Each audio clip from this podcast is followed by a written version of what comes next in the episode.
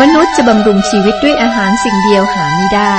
แต่บำรุงด้วยพระวจนะทุกคำซึ่งออกมาจากพระโอษฐ์ของพระเจ้า พระคำคือชีวิต ต่อจากนี้ไป ขอเชิญท่านรับฟัง รายการ พระคำพีทางอากาศ คุณผู้ฟังครับตอนที่แล้วโยชูวาบทที่ 6 หัวเรื่องราวของบทนี้คือการยึดเมืองเยริโค อ่านมาถึงข้อ 11 นะครับ ข้อ10 11 นั้นกองทัพอิสราเอลก็ล้อมเมืองแล้วก็มียุทธวิธีการรบที่แปลก ก็คือเดินรอบเมืองและไม่พูด มีหีบพันธสัญญาโดยปุโรหิตเนี่ยเป็นผู้หาม ทั้งหมดนี้เป็นการบัญชาจากองค์พระผู้เป็นเจ้าผ่านมาทางผู้บัญชาทัพบัญชาการทัพคือโยชูวานะครับ นั่นคือยุทธวิธี วันแรกเดินหนึ่งเที่ยว แล้วก็กลับเข้าค่าย นอนค้างคืนอยู่ในค่าย เรามาดูกันต่อนะครับ ข้อ 12ถึง14 โยชูวาตื่นขึ้นแต่เช้า และปรหิตก็ยกหีบแห่งพระเจ้าขึ้นหาม และปรหิตเจ็ดคนถือเขาแกะเจ็ดคันเดินหน้าหีบแห่งพระเจ้า เป่าเขาแกะเรื่อยไป และทหารถืออาวุธก็เดินอยู่ข้างหน้าเขา และกองระวังหลังก็เดินอยู่ข้างหลังหีบแห่งพระเจ้า ฝ่ายเขาแกะก็เป่าเรื่อยไป และในวันที่สองเขาก็เดินรอบเมืองนั้นครั้งหนึ่ง แล้วกลับเข้าค่ายอีก เขาทำเช่นนี้อยู่หกวัน วันต่อมาครับกองทัพอิสราเอลก็ทำสิ่งเดียวกัน ยามที่อยู่บนกำแพงเมืองจิริโคก็ร้องส่งสัญญาณว่าอ่าพวกอิสราเอลยกมาอีกแล้ว คนอิสราเอลก็เคลื่อนทัพไปรอบกำแพง วนหนึ่งรอบกลับเข้าค่าอีก เป็นอย่างนี้หกวัน ในเมืองเยรูโคนะครับ มีการประชุมของผู้นำก็เป็นกษัตริย์กับนายทหาร ก็ดำเนินไปจนดึกทุกคืน ทหารภายในเมืองคงจะเบื่อนะที่ต้องเคลื่อนไป แล้วก็วนไปรอบกำแพงตามกองทัพอิสราเอล ก็ไม่รู้ว่าจะบุกเข้ามาเมื่อไหร่นะครับ ไม่ตามก็ไม่ได้ คนอิสราเอลก็เช่นเดียวกันบางคนอาจจะพูดว่า เอ้นี่เราทำอะไรโง่ๆนะไม่รบสักทีได้แต่เดินวนนะก็คงจะมีคนคิดอย่างนี้นะครับ ถ้าไปถามผู้บัญชาการทัพคือโยชูวาทำไมทำอย่างนี้ ท่านก็คงตอบว่า ผมได้รับคำสั่งจากจอมพลโยธาของพระเจ้า นี่คือสิ่งที่พระองค์ตรัสสั่งผม และผมก็ทำตาม โยชูวาคงตอบอย่างนี้นะครับ ข้อ 15 ในวันที่เจ็ดเขาลุกขึ้นแต่เช้าตรู่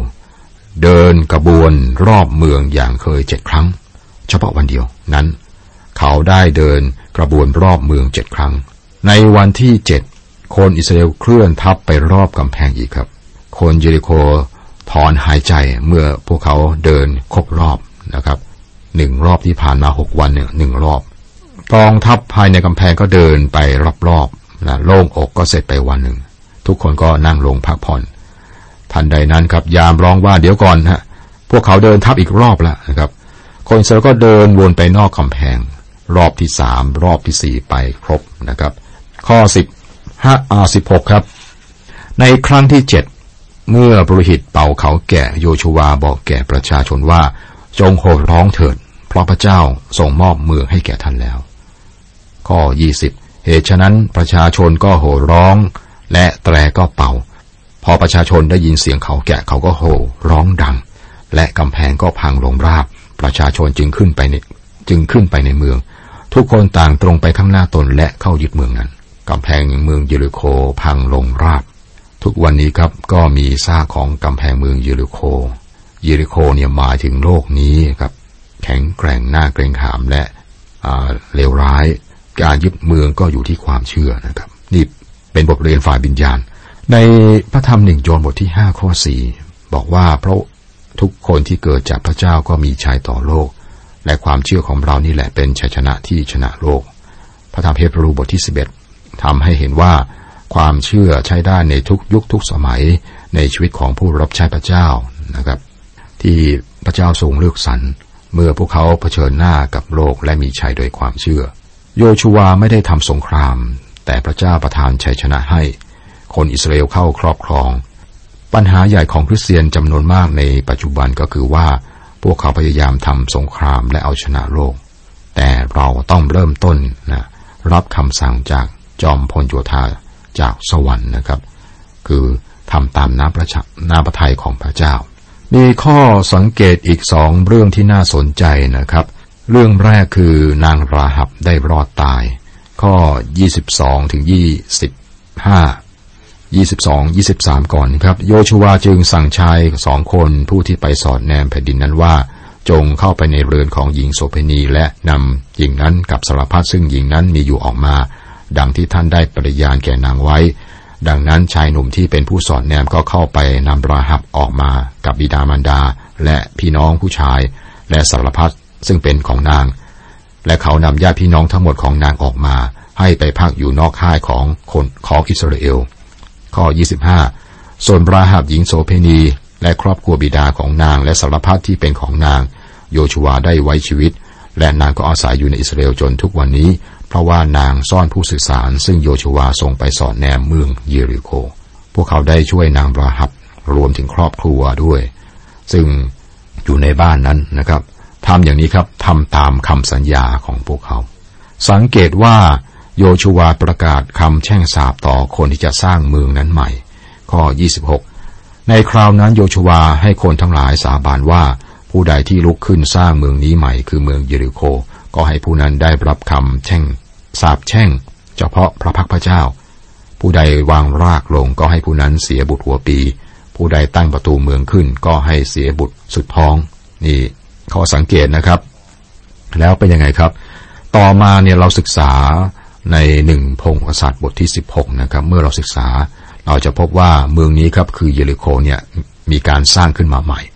และคำแช่งสาบก็เกิดขึ้น คน ที่สร้างนะครับกับลูกชายของเขาหนึ่งพงศษัตริย์บทที่16นะถ้าอ่านดูก็จะพบนะครับ ว่าคำสาบนั้นเกิดขึ้นจริง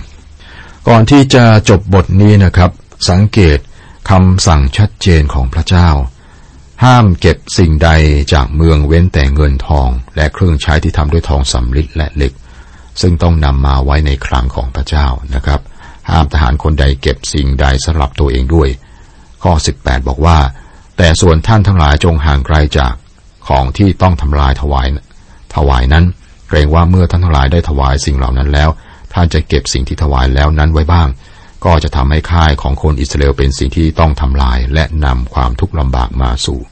เราจะเห็นในบทต่อไปนะครับ มีคนหนึ่ง เขาไม่เชื่อกับเขาขโมยของจากสงครามที่เมืองยูเรโคแล้วมี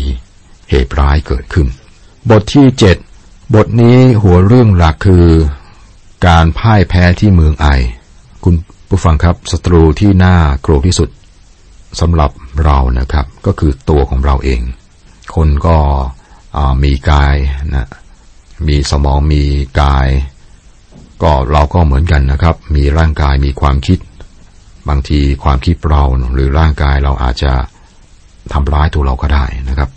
ศัตรูของเราอาจจะคือตัวเราและ สร้างอันตรายแก่เรามากกว่าที่เราคิด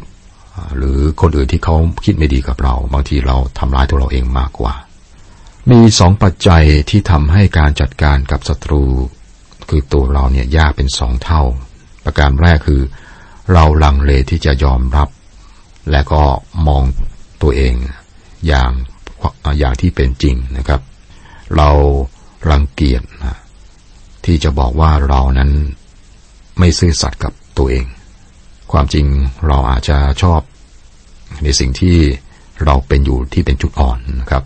นั่นคือประการแรกคือการยอมรับความเป็นจริงเกี่ยวกับตัวเรา ประการที่สองคือว่านั่นคือเรานะครับ นั่นคือเรา เรามีอคติต่อตัวเราเองเรียกว่าเข้าข้างตัวเองก็ได้ครับ ไม่กล้าที่จะยอมรับจุดอ่อนของตนเอง นั้นศัตรูที่แท้จริง ที่น่ากลัวก็คือตัวเรานะครับ ชาติเมืองครุจักรและบุคคลแต่ละคนเนี่ยได้ถูกทำลายโดยศัตรูจากภายในคริสจักรถูกทำลายจากภายในไม่ใช่จากภายนอก องค์พระเยซูเตือนสาวกนะแล้วก็คริสจักรทั้งเจ็ดแต่ไม่มีคริสจักรใดที่ได้รับคำเตือนถึงศัตรูที่อยู่ภายนอกเลย ถ้าอ่านในพระธรรมวิวรณ์นะครับ มีการเตือนคริสจักรทั้งเจ็ดไม่มีสักคริสจักรที่บอกว่าจะมีศัตรูจากภายนอกศัตรูก็มาจากภายในโบสถ์นั่นแหละครับ หรือภายในคริสตจักรพระเยซูบอกว่าพวกเจ้าบางคนถือตามคำสอนของบาลาอัมและมีพวกเจ้าบางคนที่ถือคำสอนของพวกนิโคลัสนิยมด้วยเหมือนกัน วิวรณ์บทที่สองข้อสิบสี่สิบห้าพระเยซูยังเตือนว่า แต่เรามีข้อที่จะต่อว่าเจ้าบ้างคือพวกเจ้าทนฟังผู้หญิงชื่อเยเซเบลที่ยกตัวขึ้นเป็นผู้เผยพระชนะ หญิง นั้นสอน และล่อลวงผู้รับใช้ของเราให้ร่วมประเวณี และให้กินของที่บูชาแก่รูปเคารพแล้ว วิวรณ์บทที่สองข้อยี่สิบพระเยซูตรัสกับคริสจักรเหล่านี้ว่า เจ้ามีบางสิ่งภายใน ซึ่งจะนำความพินาศมาให้แก่เจ้า ความไม่จงรักภักดีและไม่สัตย์ซื่อในคริสจักรมีผลเสียต่อเป้าหมายของพระเจ้า มากกว่าศัตรูที่อยู่ภายนอก มารทำร้ายคริสจักรจากภายใน เท่านั้นไม่ใช่จากภายนอก ประวัติศาสตร์ที่ผ่านมาชาติบ้านเมืองที่ประสบปัญหาพ่ายแพ้นะครับ ก็มาจากมามีปัญหาภายใน แต่ละคนก็สามารถถูกทำลายจากภายในได้ กษัตริย์อเล็กซานเดอร์ มหาราชแห่งกรีกครับ คงจะเป็นอาชญะทางทหารที่ยิ่งใหญ่ที่สุด ซึ่งได้เคลื่อนไปหน้าประวัติศาสตร์ ไม่มีใครเหมือนพระองค์ก่อนที่จะอายุ 35 ปีนะพระองค์ได้ของโลกแล้ว แต่พระองค์ได้สิ้นพระชนอย่างคนขี้เมา พระองค์พิชิตโลก แต่พระองค์ไม่ได้สามารถที่จะกำจัดจุดอ่อนของตัวเองได้นะครับ และจุดอ่อนภายในนั้นได้ทำลายพระองค์เอง การต่อสู้ที่คนอิสราเอลพ่ายแพ้ในการยึดแผ่นดินที่พระเจ้าสัญญาไว้คือการต่อสู้ และแพ้ การพ่ายแพ้นั้นมาจากภายในไม่ใช่จากภายนอก เมื่อคนอิสราเอลเข้าไปในแผ่นดินที่ทรงสัญญาไว้ ไม่ได้มีศัตรูมาก หรือเด่นชัดขวางทางเขาอยู่นะครับ คือเมืองเยริโค เมืองไอและเมืองกิเบโอน เมืองสามเมืองนี้นะครับที่ขัดขวางอิสราเอลจากการชื่นชม และยึดครองแผ่นดินที่พระเจ้าสัญญาไว้ แผ่นดินอยู่ตรงนั้น พระเจ้าบอกพวกเขาว่าเนี่ยแผ่นดินเป็นของเขาพระองค์ประทานโฉนดที่ดินให้แก่เขาในพระสัญญาของพระองค์เนี่ยที่มีต่ออับราฮัม พระองค์ได้ตรัสกับโยชูวาในโยชูวาบทที่หนึ่งข้อสามที่ เราศึกษาผ่านมานะ บอกว่าทุกๆตำบลถิ่นที่ฝ่าเท้าของเจ้าทั้งหลายจะเหยียบลง เราได้ยกให้แก่เจ้าทั้งหลายดังที่เราได้สัญญาไว้กับโมเสสพระเจ้าตรัสแก่พวกเขาว่า แผ่นดินแห่งพระสัญญาเนี่ยก็เป็นของพวกเจ้า จงเข้าไปยึดครองแล้วก็ใช้สิ่งที่เจ้ามีอยู่นั้น นี่เป็นบทเรียนสำคัญสำหรับเราด้วย คนยิวได้รับแผ่นดินแห่งพระพ ระสัญญานะครับ ขนาดพื้นที่ก็สามแสนตารางไมล์แม้ช่วงเวลาที่อิสราเอลเจริญรุ่งเรืองที่สุดนะครับ พวกเขาก็ยึดหรือมีพื้นที่แค่สามหมื่นตารางไมล์หรือแค่สิบเปอร์เซ็นแห่งแผ่นดินที่พระเจ้าสัญญาไว้นะครับ นี่เป็นบทเรียนสำหรับเราว่า คริสเตียนได้รับพระพรฝ่ายวิญญาณนานาประการ แต่ว่าอันที่จริงแล้ว เราได้รับแค่ไหนนะหรือเท่าไรในปัจจุบัน มีกี่อย่างที่เป็นของเราซึ่งเราได้รับ ทั้งที่พระพรนั้นมีมากมาย เรามีสิทธิ์ แต่ว่าเราได้ใช้ตามสิทธิที่พระเจ้าให้หรือไม่ คิดถึงคริสเตียนจำนวนมากที่ได้รับการอวยพร เป็นพระพรฝ่ายวิญญาณมากมายนะนานาประการนะครับ แต่ยังดำเนินชีวิตเหมือนขอทานฝ่ายจิตวิญญาณ จิตวิญญาณนี่ขัดสนยากจนเหลือเกินแห้งแล้ง พระเจ้าจะเตรียมไว้ให้แก่เราแล้ว ถ้าเราจะรับได้ ก็ต้องมีการสงครามต่อสู้กัน เป็นการต่อสู้ฝ่ายจิตวิญญาณ ที่จริงในพระธรรมเอเฟซัสพระธรรมเอเฟซัสจบลงด้วยยุทธภัณฑ์และเสียงสงคราม พร้อมกับบอกให้เราสวมยุทธภัณฑ์ทั้งชุดของพระเจ้า โยชูวาบทที่เจ็ดและแปดนี้นะครับ การพ่ายแพ้และชัยชนะที่เมืองไอ หมายถึงสภาพ เนื้อหนังของผู้เชื่อ ความบาปของอาคานอยู่ในค่าย ขั้นตอนของความบาปของเนื้อหนังคือ ข้าพเจ้าได้เห็น อันนี้ฝ่ายกาย ข้าพเจ้าโลภอยากได้ อันนี้เป็นความคิดนะครับ ข้าพเจ้าจึงเอามา นี่เป็นความตั้งใจ ไม่มีการช่วยเหลือจนกว่าจะจัดการกับความบาปในชีวิตของผู้เชื่อศรัทธา นี่เป็นบทเรียนที่เราได้รับนะครับ เรามาดูที่พระคัมภีร์ครับ ข้อหนึ่ง แต่คนอิสราเอลได้ละเมิดในเรื่องของต้องถวายนั้น เพราะอาคารบุตรคามีผู้เป็นบุตรทรัพย์ดีผู้เป็นบุตร เซราเผ่ายูดา ได้นำของถวายบางส่วนไปเป็นของตน และพระพิโรธของพระเจ้าก็พุ่งขึ้นต่อคนอิสราเอล ข้อนี้บอกเราว่าคนอิสราเอลได้ทำบาป แต่ว่ามันเป็นของคนเดียวคืออาคาร คนเดียวเท่านั้นที่ทำบาป ทั้งชาติลำบากไปเลยนะครับ เพราะ คนคนเดียวที่ชื่ออาคารได้ทำไป หลายคนที่อยู่นอกคริสตจักรและก็วิจารณ์คริสตจักรครับ คนเหล่านั้นล้มเหลว และละทิ้งความเชื่อของคริสตจักร เราอาจจะทำอย่างนั้นก็ได้นะครับ การพูดถึงคริสตจักรในฐานะสมาชิกนั้นไม่เหมือนกับการอยู่ภายนอกและไม่ทำอะไร ถ้าคริสตจักรล้มเหลว และอยู่ในสภาพละทิ้งความเชื่อ และเราที่เกี่ยวข้องด้วยในฐานะสมาชิกคริสตจักรจะทำยังไงครับ ถ้าสมาชิกคนหนึ่งเจ็บ ทุกคนก็เจ็บหมดนะเข้าทำนองปลาเน่าตัวเดียวนะก็เน่ากันทั้งข้องนะครับ ถ้าเปรียบเหมือนร่างกาย ในพระคัมภีร์เปรียบร่างกาย เจ็บอวัยวะหนึ่งก็เจ็บทั้งตัว ในหนึ่งโครินบทที่ 12ข้อ26 ถ้าอวัยวะอันหนึ่งเจ็บอวัยวะทั้งหมดก็พลอยเจ็บด้วย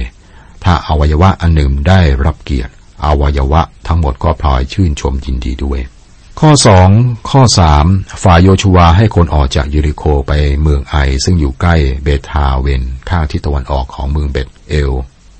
บอกเขาว่าจงขึ้นไปและสอดแนมดูเมืองนั้น คนเหล่านั้นก็ขึ้นไปและสอดแนมดูที่เมืองไอ และเขากลับมารายงานแก่โยชูวว่า ไม่ต้องให้ประชาชนทั้งหมดขึ้นไป ให้สักสองสามพันคนขึ้นไปตีเมืองไอก็พอ ไม่ต้องให้ประชาชนทั้งหมดปีนป่ายไปที่นั่นเลย เพราะเขามีคนน้อย เมืองเยริโคหมายถึงโลก เมืองไอนี่หมายถึงเนื้อหนัง ผู้เชื่อบางคนเดินรอบเมืองเยริโค เป่าแตรเมื่อพวกเขาพูดถึงการเป็นคริสเตียนที่แยกตัว พวกเขาชนะโลก แต่เนื้อหนังนะหรือว่าตันหาก็ได้นะครับ คนที่อันตรายที่สุดนะบางคนในหมู่คริสเตียนคือพวกคริสเตียนระดับพิเศษที่พูดถึงการชนะโลก แต่พวกเขาพ่ายแพ้ที่เมืองไอ คือแพ้ตันหาของตน บางคนปากร้ายมากนะครับ อันนี้ก็เรียกว่าเป็นเนื้อหนังอย่างหนึ่งที่มีอิทธิพล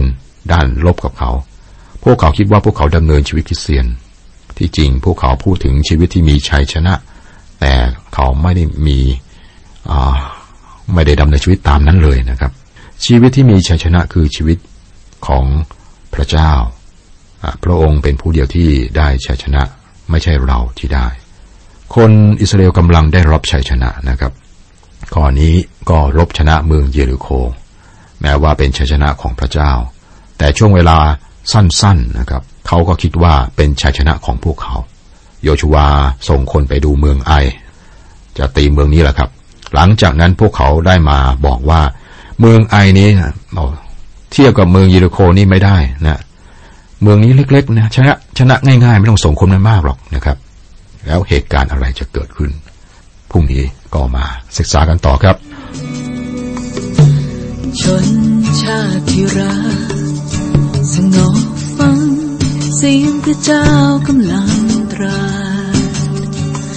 เรียกเรากลับเป็นของพระองค์อีกครั้ง